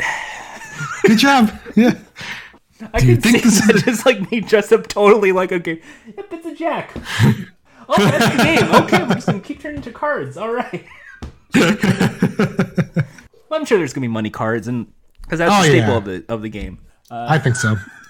So, so I mean, I love Power of Ten. This is one of my favorite game shows, and it absolutely needs to come back. It definitely is a nice, given today's political climate. Some people will argue no because it will cause division. I argue the opposite. I think it is one that is more more open to different ideas that we're letting it on to believe. Mm-hmm. I agree. So, so definitely, we're bringing back Power of Ten. Congratulations, Bob. Thank you. Thank you. We did it. We did it. So before we get going and say goodbye, we have a lightning round coming up. So Bob, you might not know this, but this is a game show podcast. Yes. What what would a game show podcast be without a mini game show? So here's how it works. A lightning round. I have 60 seconds and five questions. For every Okay. question you get right, you get one free plug. Most podcasts can only give you two. I'm giving you a full five. Ooh. For every correct answer you get is a plug. You want to play? if I say no, does the podcast end right now? Yes. no, we'll play. We'll play. All We'll- right. then The content. I will do that. It'd be awkward for Game Show Marathon Week to end on such a weird note. Um, Bob, you want to play? No. Good night, everybody. Da, da, da. All right. So, Bob, five questions, 60 seconds. You ready? Let's go. Let's put six seconds on the clock, please. Ugh. Oh, I have a sound effect. Ooh. Do not use me going, ooh. Good for that. this question's disgusting. Ooh. Yeah. All right. 60 seconds on the clock. If you had $10 million, what would be the first thing you'd buy? Ooh, I would definitely uh, buy my parents' house so they, they'll be uh, mortgage. Mortgage free. What is your favorite Pokemon? Uh, Mimikyu. Name something you drink for breakfast. Uh, iced coffee. How long can you go before sleep? Uh, I can go tw- 25 hours. In your opinion, what percentage of people think Bob Barker is still hosting The Price is Right? Uh, 47%. You did it! Five plugs! Yay! Awesome. Awesome. kind of weird. so we had a sleep therapist on standby to be one of the judges. Yeah, I know. just in case. Just in case. That was good. I feel like I, I uh, I'm a winner. You are. You won, Bob. You won five plugs. What do you want to plug? Okay, so plug number one, uh, 24 hour game show marathon, uh, June 8th to June 9th, live on Twitch, 12 p.m. Eastern Standard Time. Please check us out. Donate to Child's Play. Uh, plug two, I'm on Twitch myself. I do a lot of uh, Pokemon shiny hunting. Uh, I play the Pokemon TCG uh, trading card game online. And we do You Don't Know Jack on the weekends mostly. So twitch.tv slash buzzer bob. That's my alias on the see buzzer blog and buzzer bob. What? Eh, eh. That- that's that's pretty good. Pretty Cleverness. clever. Um, I'm on Twitter. Um, so twitter.com slash Bob Hagh, B O B H A G H. Um, and uh, let's see. I have two other plugs. Two other plugs. Oh, I, I- don't like. I don't like plugging myself, which you want me sounds really dirty. Do you want me to give you help here? Do you want me to help? Yeah, let's let's give me help here. Yeah. So, what was the charity again for the game show marathon? Oh, yes. I should probably. Child's Play, childsplay.org. Please go check them out. Uh, we also have that information on our uh, gameshowmarathon.com website, uh, so you can check them out. and your final plug. Uh, let's go with uh, what is. Oh, I, I know, I know, I know the. the God, I'm so hungry. Right yeah, I can't. Actually. Um, we also run a wonderful game show website called uh, buzzerblog.com. Game show news and reviews that you can use. Um, we're really on the hip side, and we're not afraid to speak up, speak our opinions on game shows and life um, situations. So, half the buzzerblog. people there hate me. No, no, listen, that's just that we don't hate you. It's it, it's all fun and games. Uh, sure, but- sure. hey, don't talk, don't. I, I'm not. I'm not involved. I'm in calling. it. I'm going to call out a few people when this is done. We're, we're a small staff of people who m- make no money doing. If we if we make money, it's Google AdSense, which is like five dollars and twenty three cents. Alex Davis, I'm calling you out. I thought we were friends. no, Alex is so fun. No, uh, we we we all have a good time. We're just we're just the- we're not your mom and dad game show blog. We're like the you know we're not afraid to tell you how it is. So. well, mine's mine's. It is, it's kind of like if game shows, I suppose. But I would say whenever the news breaks, it's not like me where it's weekly. It's as soon as something huge shows up, you'll be there. Like, and you get some real good guests. Got a lot of great interviews coming up. Summer Fun and Games is lined up as of this point. So I'm sure if you go to Buzzer Blog right now, there'll be some great interviews with some EPs about what's to come this season. Yes, please check us out. We have all the breaking news, and we give you a, we give you a little more insight and a little more of a deeper dive into some of the industry. So it's really cool. We, we, do, we do breaking news. We also do uh, long form pieces, industry secrets, the interviews. So yeah, definitely check us out. I like how love I to have plug you. Buzzer Blog, but they won't plug me. I'll I'll definitely promote your podcast on our social. But then again, I, I think my audience is more supposed to be like your audience, like people who are in a little more mainstream, not so heavy on game shows. Gotcha, gotcha. Okay. But then again, and that's why I'm trying to get to you people, the listeners. Even if you don't know some of the game shows being played at 24 hour game show marathon, go to twitch.tv slash game show marathon. As I believe, Yes. or gameshowmarathon.com. Game show, Mar- yeah, game show marathon. Yeah, game. I, I, I keep saying game show marathon because I uh, it's already programmed. GameShowMarathon.com. You can watch the stream. You can donate. You can learn more about us. It's a uh, one-stop shop for all your game show donation charity needs. So please donate. And Bob, thanks again for stopping by. Thanks, Jordan. I had a blast, and I'm gonna go now and get some food. Yeah, let's go because get something to hungry. eat. Let's do it. Let's get a nice burger. How's that sound? Yes, good night, hamburger. There you go.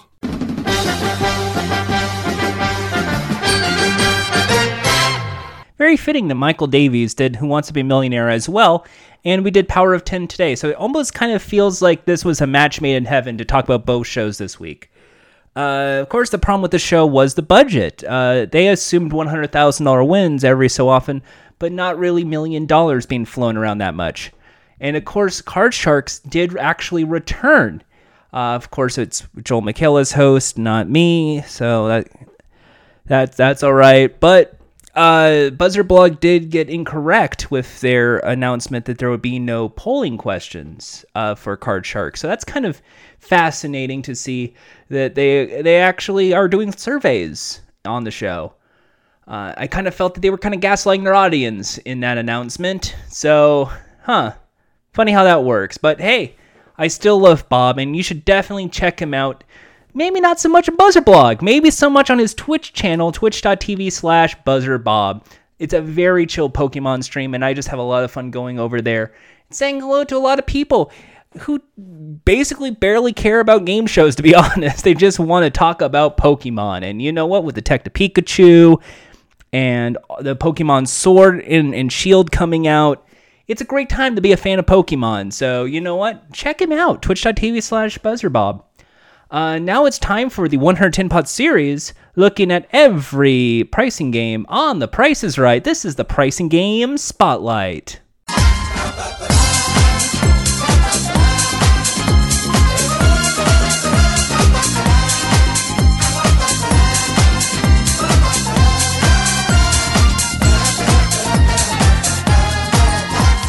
Bullseye 2, premiere date July 1st, 1976, tape number 2004D, finale day with Bob Barker, May 25th, 2007, number 4005K.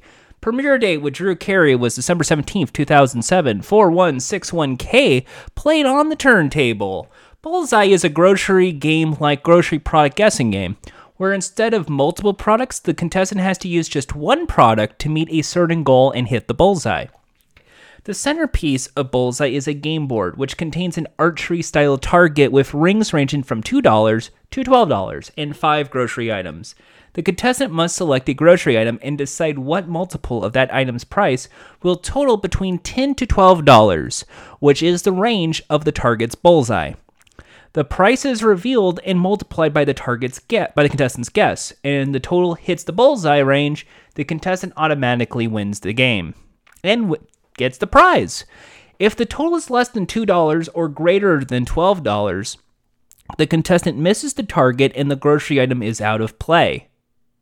If a total between $2 and $10, the host places a marker on the appropriate item on the appropriate spot on the target. The contestant does this three times. If after three shots the bullseye is still not hit, the products with which the contestant hit the target with uh, with markers are revealed a second time.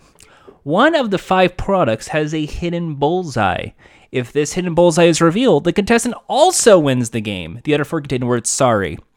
And finding only these loses the game. If all three of the contestants' picks of the grocery items had their totals be less than $2 or greater than $12, the contestant automatically loses. Well, the game is similar to grocery game. Remember that one with the one you had to get between uh, twenty dollars. Uh, each item is played separately, and the totals are not accumulative. Some contestants have gone into two games mixed up. An example of one is seen below. Uh, it happens all the time. We've already talked about Grocery Game. Please check out that episode. That would be Take It All episode, which is, I think, episode four. That was a long time ago before we had this cool format with guests. But please check out that episode. I did enjoy it.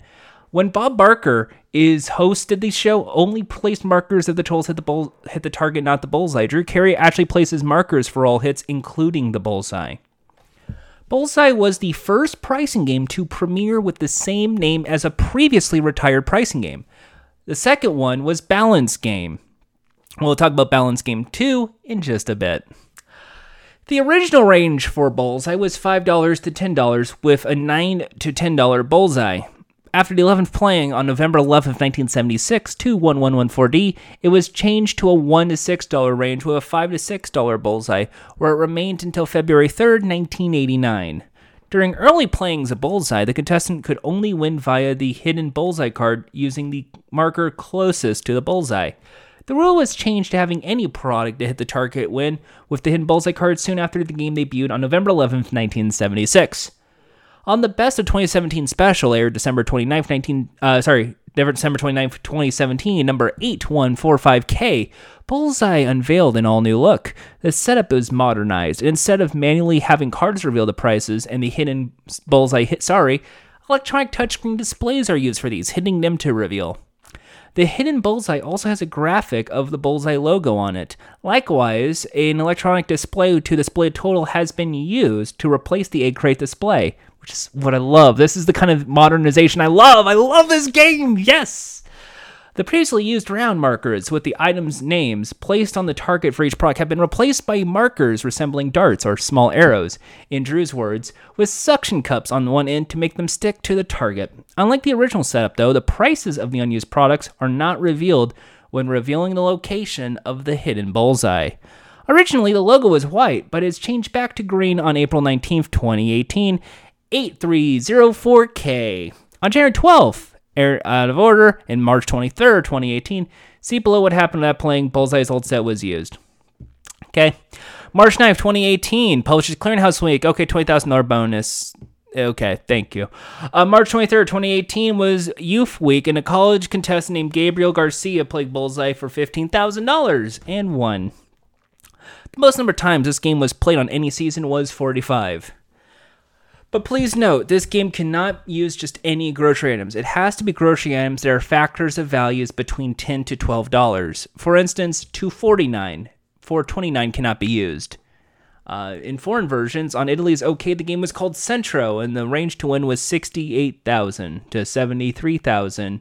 I think those are liras. On Mexico's Atínale al Precio, it was called Dale al Centro, limiting hit the center, with a range at 12 to $24 with a 22 to $24 bullseye, although any value below $12 also falls into that range. So I love Bullseye. I think of all the grocery item games played on the prices right, except for maybe Checkout, I love Bullseye the most because there is this element of multiplication, but it's only to get to between ten to twelve dollars. So you don't have to keep doing math, and it doesn't have to accumulate. So if it is like mouthwash, well, okay, that's about three dollars and fifty cents. So three of those would be your gamble. But then it could be four dollars. It could be four fifty. You never know. And I think that's the appeal I have with Bullseye and why I love this grocery item game it's played with five items, and what I like most about this is there's a bit of strategy. Yeah, you could just say one or two and play it safe, but there's always the chance uh, that you also have that second chance option with the hidden bullseye, which adds a layer to the game that's kind of like Shell Game or Joker or Master Key, where there is this is it behind the, the lemon juice? Is it behind the dental floss? Is it behind the the the box of Tate's baked cookies?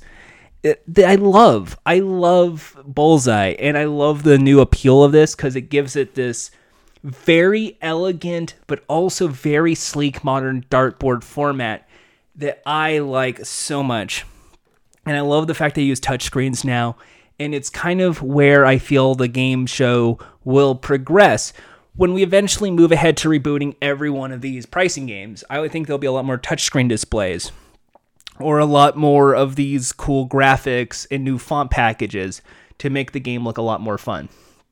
So, heck yes to Bullseye. It, it was called Bullseye 2. I call it Bullseye. The original Bullseye, if you didn't remember, was the one where you had seven guesses to get the car higher or lower, which eventually became Clock Game. Bullseye, on the other hand, there is no higher or lower match. It really is just between ten to twelve dollars, and that's what I like. And you know what? I don't even think it can change the price. I think it's fine just the way it is at ten to twelve right now. You just have to keep grabbing products that would eventually fit into one or two, or two to three, or maybe even four or five for that instance. I, I enjoy it that much. I don't know how many times people have made bids and it went under the two dollars. I would say they were. It's more likely that they went over the twelve dollars in their bids, or they just hit the dartboard uh, and just couldn't find the secret bullseye. But that's okay. I love Bullseye. It is one of my favorite grocery on pricing games. And I hope you guys take a look at it because it's just one of the, the best uh, grocery price games on the Price is Right. And it's just played very quickly, but also could be one with one dart. It could be one with all three. It could be a secret surprise. that the game could fluctuate in any f- sort of reality. Next time on the Pricing Game Spotlight, we're taking a look at Switcheroo.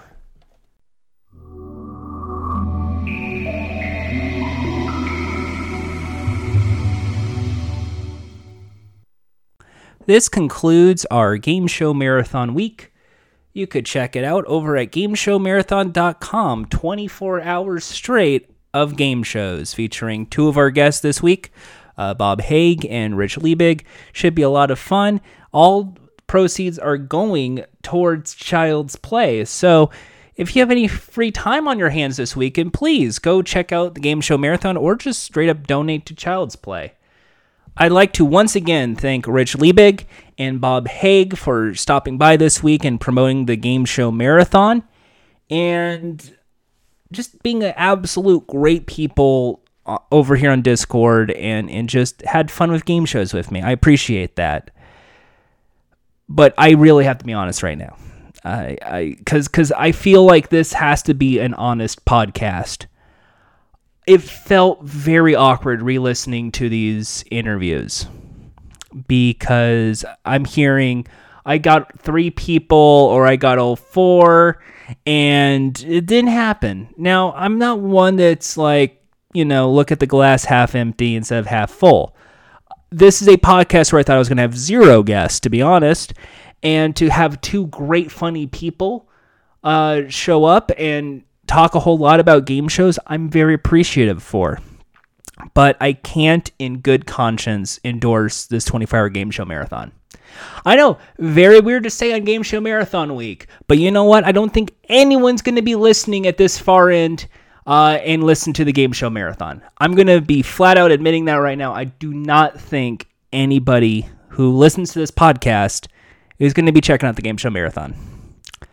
Uh, I'm not saying that as, as if to be snarky or mean, but uh, I, I think there's a few bad apples in that bunch, to say the least. And I can, in good conscience, uh, endorse an event that's mostly focused on them, to say the least. Uh, I mean, there's a whole lot of events going on this week. Uh, in Burbank, BugCon is going on. So if you like uh, the the comedy stylings of Jack Allison, or if you listen to the Doughboys, Mike Mitchell and Nick Weiger, please go check out BugCon uh, over in in Burbank, California. Go to BugCon 2019 for more details. Also, there's a lot of graduations going on that I, I think you should all be partying down with, with a lot of your celebration people, whether it's high school or college. Congratulations to all those graduates out there. Congratulations to all those who made it. Good job, you guys. Uh, there's a whole lot of movies that are debuting this this week. I mean, I haven't seen Godzilla yet. I heard it's really good. Uh, that that I think that there's so much things going on that I think there's a lot better things to do with my time. Uh, if you love game shows, though, And I mean, by all means, if you want to go watch this game show marathon, go right ahead. I'm not stopping you. I would rather you just donate to Child's Play and just call it.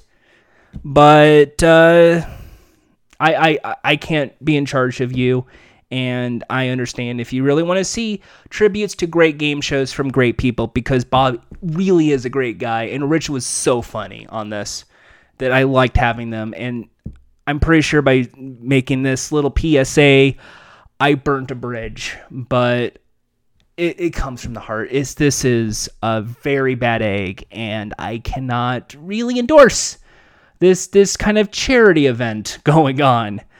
I can endorse the charity, not the event.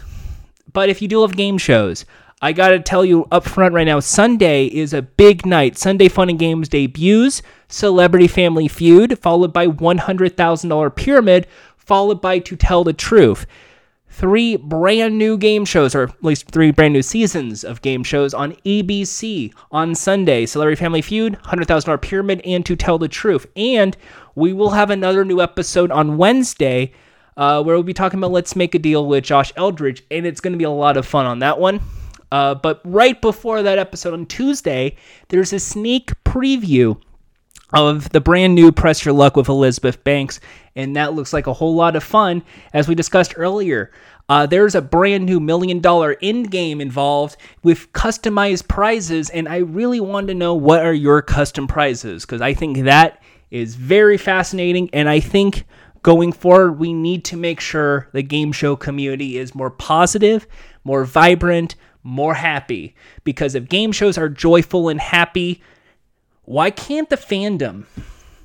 And to me, that's partially why I can endorse the game show marathon because it's too spiteful, it's too mean, and it's too angry. And I understand maybe it's a cultural thing, but I can't I can't get excited for people who who are very negative and pessimistic.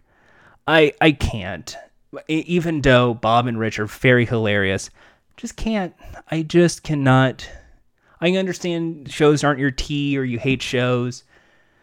But to me, I, I gotta keep making this a positive game show podcast.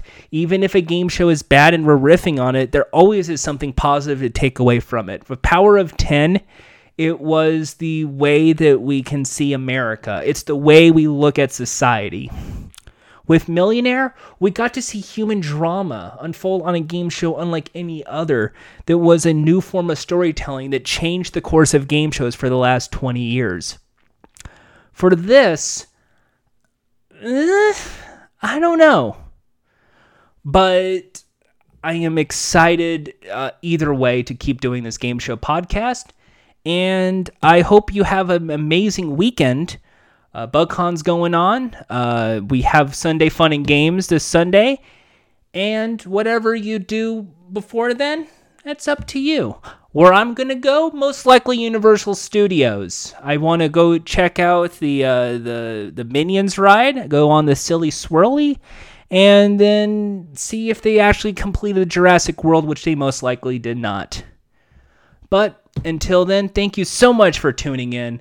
Join me next week uh, until then, big smooch. Mwah!